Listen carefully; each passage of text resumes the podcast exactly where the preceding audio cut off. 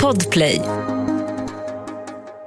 Du lyssnar på Politikrummet, Expressens podcast om svensk politik. Den här veckan, vad ska regeringen göra med Morgan Johansson egentligen? Och en del annat. Häng med.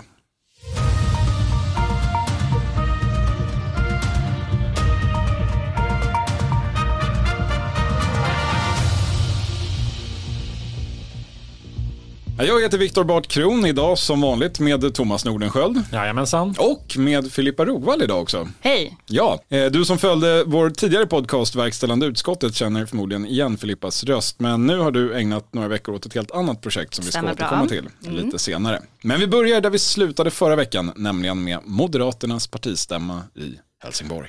Jag vill vända mig direkt till dig som brukar rösta på Socialdemokraterna.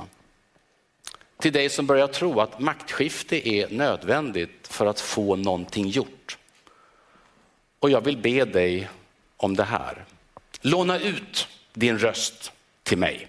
Ulf Kristerssons stämmotal i lördags hörde vi där. Han vill låna röster av Socialdemokraterna, Thomas. Och det finns en, en plan med det, eller vad vi ska kalla det. Ja, man har då från Moderaterna identifierat 150 000 väljare som man beskriver som möjliga. Ja, Blockbytare. Möjliga blockbytare, precis. Och och det här är då väljare som till sin livsstil är moderater som Moderaterna ser det. De äger sitt hus eh, eller sin lägenhet, de sparar i aktier och fonder i ett ISK-konto och de är väldigt bekymrade över gängskjutningar och elbrist och de ogillar Miljöpartiet. Just det, elbrist också. Cementen var, var, var något som Gunnar Strömmer pekade på, partisekreteraren i Moderaterna, när han pratade om bakgrunden till den här analysen. Att eh, det, det, det är regeringsdugligheten man ska slå dem på.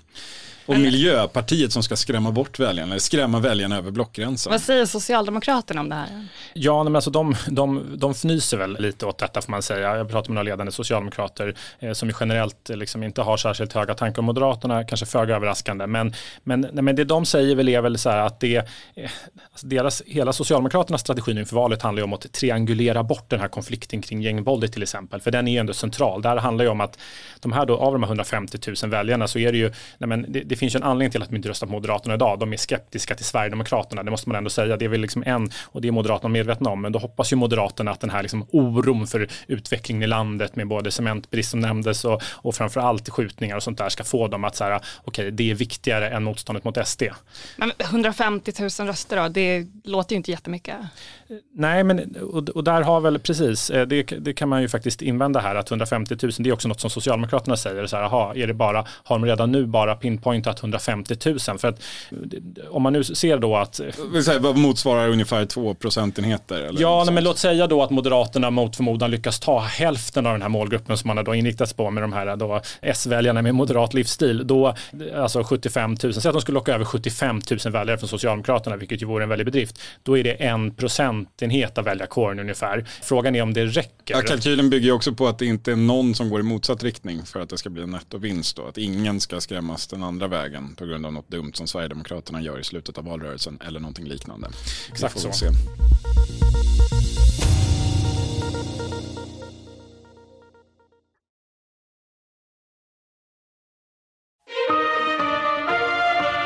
Men Viktor, du var ju på plats på moderatstämman. Och Ja, jag, jag och Helena Gissén som brukar sitta med här. precis, jag såg att du fick en rolig läsarfråga som gick ut på om det var lika bra stämning nu som under allianstiden. Och det är det ju inte. Som jag svarade då, att ska man ha den typen av stämning i, i, idag i svensk politik så måste man besöka en centerstämma. För det är bara de som, som det, det, det är uppenbart var, var den typen av alliansstämning kom ifrån. Och det hänger väl kanske ihop med att, eh, att dels är det partikulturellt, dels så tycker väl Centerpartiet, åtminstone hittills, att det har gått ganska bra för Centerpartiet. Moderaternas senaste eh, sju, åtta år har ju knappast präglats av någon, något, något klang och jubel och någon framgångsvåg. Men, nej, men, men annars får man ju säga att eh, på plats eh, är det ju, det är ju en, en god stämning måste man ju säga. Det, och det bottnar ju i att man är väldigt eniga om nästan allting. Man är, det finns inga stora politiska konflikter, det finns inga stora konflikter om hur man ska jobba parlamentariskt. Man är enig, men det finns också en, en avvaktan, nervositet kring, som vi pratade om i förra veckans avsnitt. Man vet också att, att dels vet man inte riktigt vart den här vägen bär. Man har inte samarbetat i den här konstellationen tidigare med Sverigedemokraterna. Ehm, och Liberalerna i samma block. Man eh, vet framförallt att väljarkåren inte är översvallande entusiastisk Men i nu alla finns delar. det inte så mycket alternativ. Nej, det gör ju inte det, utan man har ju bestämt sig i, i största, nästan tänkbara enighet att det här är den väg man måste gå, eller bör gå. Och om inte den fungerar, ja det är ju lite, är lite så fatalistiskt ögonblick. Fungerar inte det här, skulle det haverera under, under valåret och, och sluta i ett fiasko, ja då är det ju väldigt, väldigt oklart vad, vad som återstår att pröva. Då blir det de här falangstriderna som Thomas rapporterat så mycket om. Ja, det, finns, det kommer finnas de som kan, kommer kunna säga att eh, vad var det vi sa ändå, som har varit eh, skeptiska och är skeptiska. Men eh, de, de, de har inte varit jättehögljudda nu på slutet ändå, får man säga. Alltså rent sakpolitiskt så fanns det ju några saker som, på förhand så pratades det om att arbetskraftsinvandringen skulle vara en stor konflikt där partiledningen skulle eventuellt bli överkörd och ungdomsförbundet gjorde ett stort nummer av det. Jag tycker det är svårt att säga att det slutade så, snarare var det en ganska stor seger för den, den riktning man har valt. Det, det handlade om att höja minimilönen för det som krävs för att få arbetskraftsinvandra till Sverige. Och efter kompromiss så slutade det då på att det ska krävas en lön på 27 000 400. Ändå ganska högt då. I, Ja, jämfört med dagens Mums. 13 000 är det ju mer än en fördubbling. Det var några tusenlappar ner från vad partistyrelsen från början föreslog, men, men effekten är ju i stort sett densamma. Näringsliv har ju lobbat för att man ska kraftigt sänka den där gränsen eh, Ja. mer till som det var. Däremot så fanns det ju en annan fråga som var lite mer oväntad och som blev en näsbränna eller vad man ska säga för, part- mm, för partistyrelsen och det var ju att stämman med ungdomsförbundet i spetsen beslutade att Moderaterna nu vill lägga ner länsstyrelserna. Eller man ska först utreda eh, deras arbetsuppgifter, sen ska man lägga ner dem. Det var någon slags kompromiss där. är det länsstyrelserna eller landshövdingarna man vill få bort? Ja, det, jag tror att det är länsstyrelserna man är förbannad på. Det, det är någon så här allmän känsla av en, ett onödigt byråkratilager som alltid säger nej. Sen ryker väl landshövdingarna då, om det här nu mot förmodan skulle bli verklighet, på kuppen. Det, det kanske inte var det primära syftet. Det finns ju trots allt en, en del eh, potentater i det moderata partiet som nog gärna sitter kvar på sina landshövdingestolar. Men eh, tji fick de, eh, bort ska de. Så blev det nu. I nästa vecka så är det Socialdemokraterna som har kongress. Det händer i Göteborg och om någon mot förmodan har missat det så ska man då välja sig en ny partiordförande. Och om någon mot förmodan har missat det så kommer man att välja Magdalena Andersson. Jag såg att hon kom och gick där med, i trappan så jag mötte henne och när jag närmade henne så säger jag glad i hågen som jag alltid är och hej Magdalena. Och då tittade hon på mig med stränga ögon, följde med blicken så sa hon bara morr och så fortsatte hon att gå förbi mig. Och där hörde vi om ett möte mellan den partisekreteraren som ska väljas, nämligen Tobias Baudin, avslöjades av dig för övrigt Thomas. Jajamensan. Och det här klippet kommer ur vad då, Filippa Rovall? Jo, men det är en äh, minidokumentär kan man kalla det för som jag och Elin Jönsson på Expressen TV har gjort senaste veckorna där vi har pratat med folk i och utanför partiet om vem gåtan Magdalena Andersson är. Eh, så jag hoppas att vi får fram, eller vi har fått fram ganska roliga detaljer från hennes både ungdomstid och, och nutid. Är det någonting i den här eh, personakten som du har sammanställt som, som sticker ut eller överraskar dig särskilt?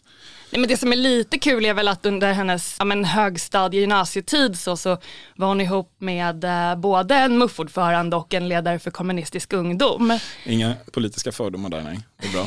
Och sen har vi med då en, en nära vän till henne, Mikael Sandström, som både arbetat för Fredrik Reinfeldt och för Ulf Kristersson och nu kandiderar till riksdagen för Moderaterna. En och ganska tongivande moderat igen får man säga. Verkligen, och, och de har ju följt varandra sen Katedralskolan i Uppsala var med i varsitt ungdomsförbund då och liksom debatterade och sen umgicks de i samma kompiskrets. Den eh, stora blocköverskridaren, det var inte riktigt den bilden som, som kanske annars eh, sätts av Magdalena Anderssons kommande gärning. Är det hon som ska nå ut över blockgränsen på riktigt och inte bara skapa de nya? Nej, men det är lite oväntat för man tänker ju, man förknippar henne snarare med, med en som gärna skapar och trivs i en politisk konflikt, en mer klassisk höger-vänster-konflikt och här är hon uppenbarligen då kompis med moderater. Tjän- Tjänstemännen Unite.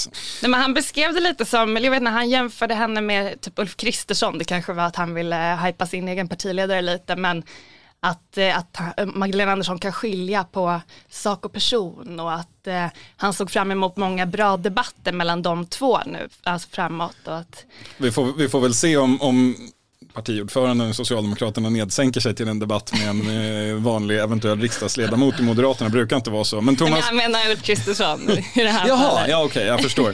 Jag tror han menade med sig själv där Sandström. Ehm, men nu är det ju så här att om vi nu utgår från att hon lyckas väljas, Magdalena Andersson, så, så finns det ganska många frågor kring vad hon ska göra sen och då framförallt det mest akuta blir ju då eventuellt en regeringsbildning. Ja, så det pågår alldeles uppenbart nu konkreta förberedelser för denna regeringsombildning. Magdalena Andersson håller på och sonderar och framförallt använder sig av Emma Lennartsson, hennes statssekreterare, för att förbereda den här nya regeringen som, som ska bildas. Och, Emma Lennartsson som var med och bildade regering även förra gången Socialdemokraterna ja, det här blir andra bildade gången. en regering. Det blir Hon andra åkte ut i Transportstyrelse-gate. Det gjorde hon faktiskt, eh, men hon har alltjämt en väldigt, eh, hon är väldigt ansedd internt och har en Socialdemokraternas väldigt, Forrest Gump, med överallt. Ja, men hon har en väldigt stark position nu och är helt central i detta. Det är väl hon egentligen och, eh, och Magdalena Andersson som nu har koll på den här listan som börjar ta form alldeles uppenbart. För det pågår konkreta förberedelser och det är ganska nervöst i Socialdemokraterna. Det är uppenbart, det pratas jättemycket om detta. Vem ska få vad, vilka ska bli kvar? Och det sägs att mitt i allt detta då så är Magdalena Andersson väldigt entusiastisk. Hon, hon tycks, det, det, det sägs att hon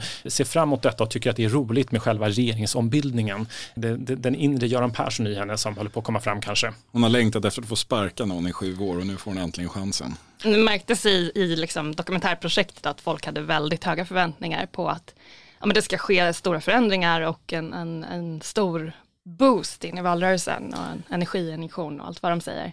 Det, det, det är lite svårt att leva upp till kan jag tänka. Det, det måste ju ändå vara alltså, inget ont om socialdemokrater, men det är ju ändå socialdemokrater hon ska tillsätta och de vet man väl i stort sett vilka de är.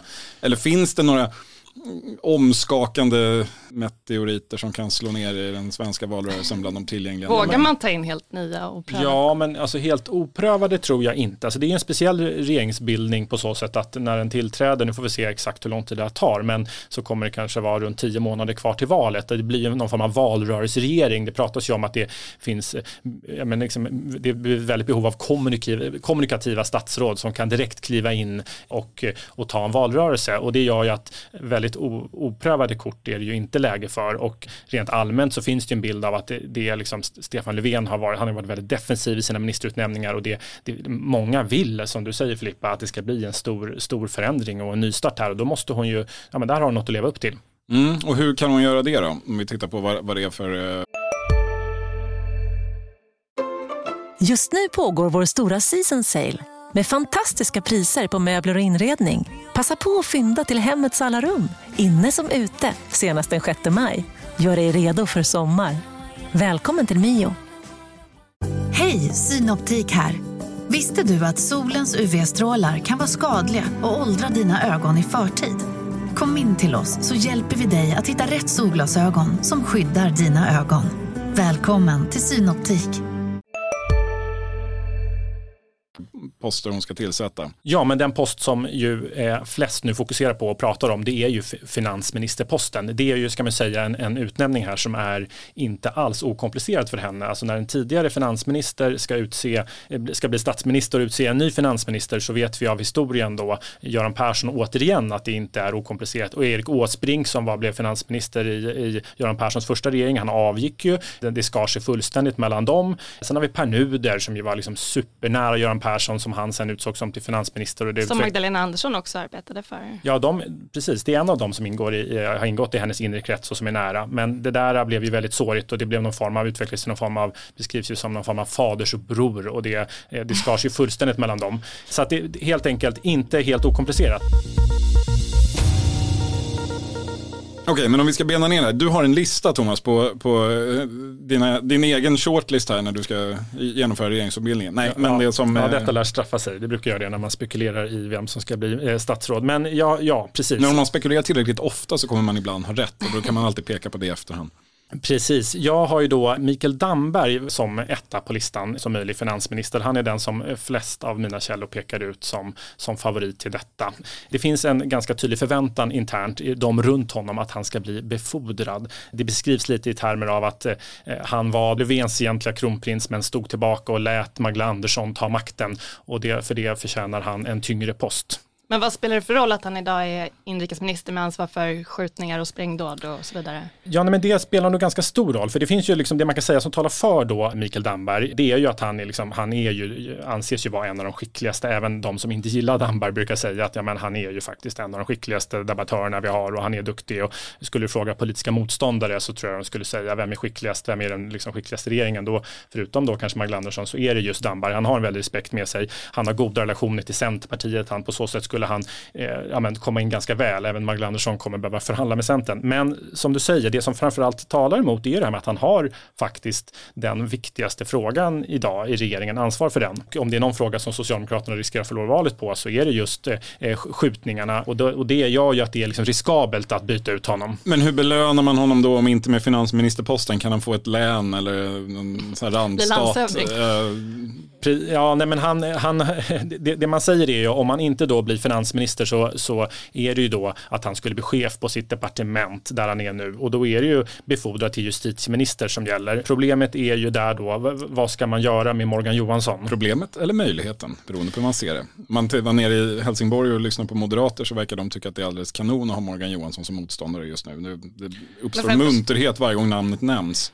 Man förstår ju också att Magdalena Andersson och Morgan Johansson är ganska nära, kanske lite oväntat.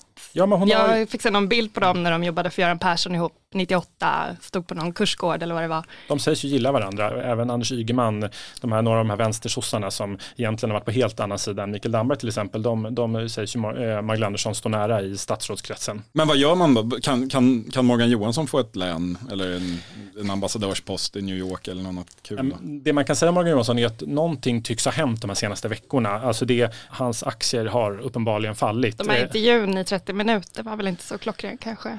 Nej, men det är väl en del av det. För, att jag menar, för om man bara backar bandet några veckor så var det ändå så då talades det om honom som en möjlig ny finansminister. Att han fanns med på den här listan. Det var flera som förde fram honom. Det gör man inte längre. Eh, exakt vad som har hänt vet jag inte. Men jag skulle ändå säga att det här är liksom ett, man förstår att det är ett komplicerat pussel. För skulle det vara så att, Mikael, att man ska ersätta Morgan Johansson, peta honom på något sätt och ersätta med Mikael Damberg, det tror jag är som att be om problem. Så att eh, då måste man ju ha, hitta något annat. Problem tungt. av en typ, alltså att Skånedistriktet som Morgan Johansson representerar blir förbannat och ställer till det. Ja, eller alltså, någonting i den stilen. Mikael Damberg är fortfarande liksom ett kontroversiellt namn inom vänsterkretsar i Socialdemokraterna och att då peta den som mest förknippas med, med den här högerfalangen eller peta då Morgan Johansson och ersätta med Mikael Damberg det, det, det tror jag skulle, det skulle få en hel del att, eh, att höja på ögonbrynen och bli irriterade. Sen ska man säga att Magdalena Andersson har ju en, det säger ju alla, har ju liksom, hon har ju valt som ett enormt starkt mandat. Det återstår att se hur, hur, hur, hur långt hon är beredd att driva det. Men men sen ska man också säga att Skåne då, apropå Skåne, var ju, ju först med att eh, backa upp henne och man var väldigt, man var väldigt mån om att vara först. Och så de ska också ha en belöning då? Ja, man förväntar sig nog en belöning för det också och då, det får man ju inte genom att Morgan Johansson petas. Då ska det nog vara, det finns ju andra skåningar, man skulle kunna plocka in Niklas Karlsson som är ordförande för Skåne och sitter i riksdagen. Han skulle ju kunna vara en, en ministerkandidat. Även Katrin Stjernfeldt Jammeh nämns ju ofta. Så det finns ju andra, men jag tror att det, att peta Morgan Johansson är en, det, det är nog mycket som talar emot det ändå. Låter som en svår balansgång.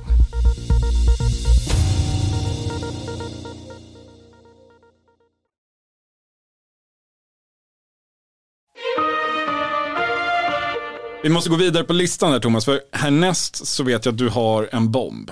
Det är en verkligt, väldigt grå och socialdemokratisk bomb, men likväl en bomb. Ja, en som allt fler nu pratar om, högt upp i partiet och i regeringskretsar, är ju den tidigare ministern i Göran Perssons regeringar, Thomas Östros. Oj.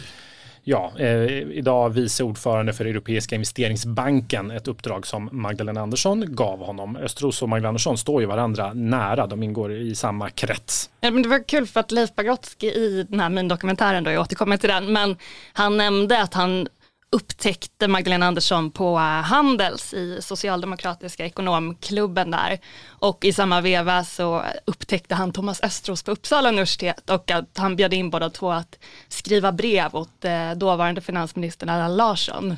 Finns det någon som Pagrotsky inte har upptäckt? Men han, jag vet, han, han försökte spela lite ödmjuk kring det här att det var Allan Larsson som ville skriva det här på Facebook och han hade inte gjort det själv. Så, Nej, så han sa det bara till Expressen Äh, istället. Ja.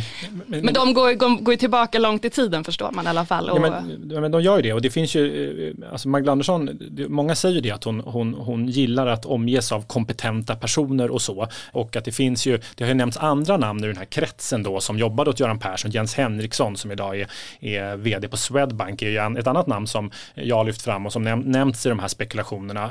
Som skulle gå ner väldigt mycket i lön då. Ja, ja, exakt. Och det är väl eh, eh, Kanske kanske... sådär 90-95 procent kanske. Ja, eh, och det är väl eh, ändå en del, ja, det, det är färre som lyfter fram hans namn som tror på honom idag. Men det finns ju också någon form av ironi här om, om det är så att Östros står mot Damberg. Det var ju det som hände 2011 när Socialdemokraterna skulle utse partiledare. Att eh, Thomas Östros fördes fram, Mikael Damberg fördes fram. Man kunde inte enas om vem av dem man skulle ta och därför blev det istället Håkan Juholt. Trauma. Ja, eh, med allt vad det innebar. Så om vi tänker oss, om vi leker med tanken att samma situation skulle uppstå igen.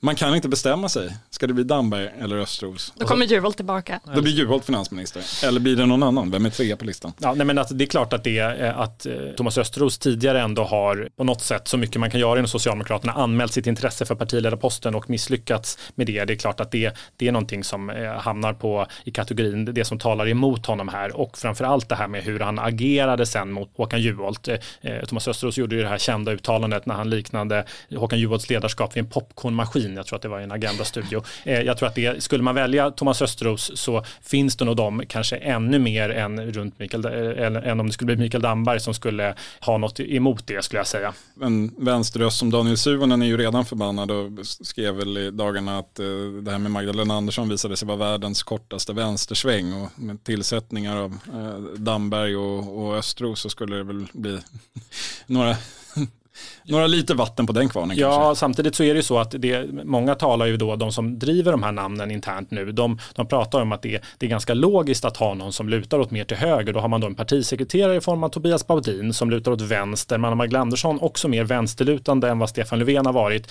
Och då behövs det en finansminister som lutar mer åt höger, som kan balansera upp det där och som kan vara med och eh, sluta de här smärtsamma kompromisserna med Centerpartiet som ändå partiet inte kommer ifrån.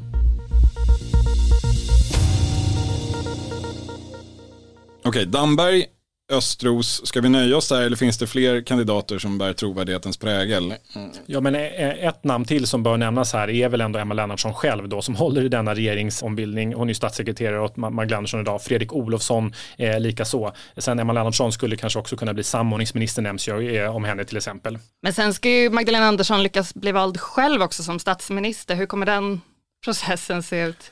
Ja men precis, vi utgår bara från att allting kommer gå vägen och hon kommer kunna tillträda veckan efter att eh, kongressen har hållits. Men, det, nej, men jag tycker man, de signaler jag får nu inifrån Socialdemokraterna är ju ändå en, en viss ökad pessimism kring det och att det, det pratas i termer av från regeringstjänstemän och andra att nej, men vi ska nog förberedas på att det kan bli en övergångsregering, att det här kommer ta tid, vi kanske inte klarar första omröstningen som ju potentiellt skulle kunna hållas redan veckan efter kongressen, alltså om bara drygt två veckor. Men nu så låter det som att man eh, räknar med att man kanske misslyckas den gången. Jag menar, det finns ju mängder av osäkerhetsfaktorer här, olika de här konfliktfrågorna kring skogspolitiken och strandskyddet är inte lösta till exempel.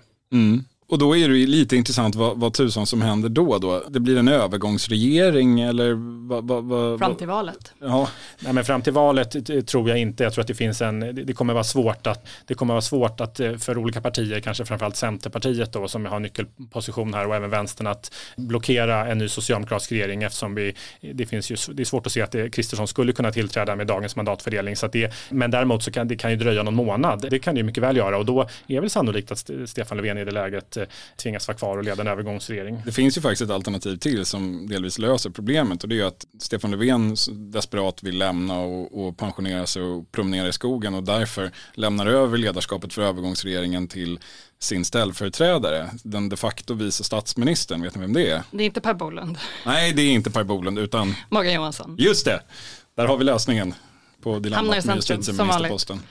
Övergångsregering under Morgan Johansson fram till valet, precis som Socialdemokraterna hade tänkt sig. Ja, nästa vecka alltså Socialdemokraternas partikongress. Vi har pratat mycket personfrågor nu. Det finns en hel del intressanta politiska frågor också och de kommer vi återkomma till i nästa veckas avsnitt som vi faktiskt hinner med före kongressen. Men eh, en sak vi kan notera redan nu är att det kommer att bli eh, hårdare tag. Det har man nämligen lovat på DN Debatt här i veckan som gick. Och inte bara hårda tag utan rent oresonliga tag. För lyssna på det här citatet ur eh, Socialdemokraternas partistyrelses artikel. Det finns gränser för vad man kan utsätta ett samhälle för och det finns gränser för vad ett samhälle kan förlåta. Ja, det är tufft. Det är tufft, det är tur att man inte sa det före kyrkovalet för det är inte särskilt kristligt. Gud förlåter, Socialdemokraternas partistyrelse gör det inte. Onsdag nästa vecka alltså Socialdemokratisk kongress. Tisdag nästa vecka, nytt avsnitt av Politikrummet. Tack för idag Filippa Rogvall. Tusen tack. Tack Thomas Nordenskjöld. Tack. Och tack framförallt till er som har lyssnat. Vi hörs igen om en vecka. Hej hej.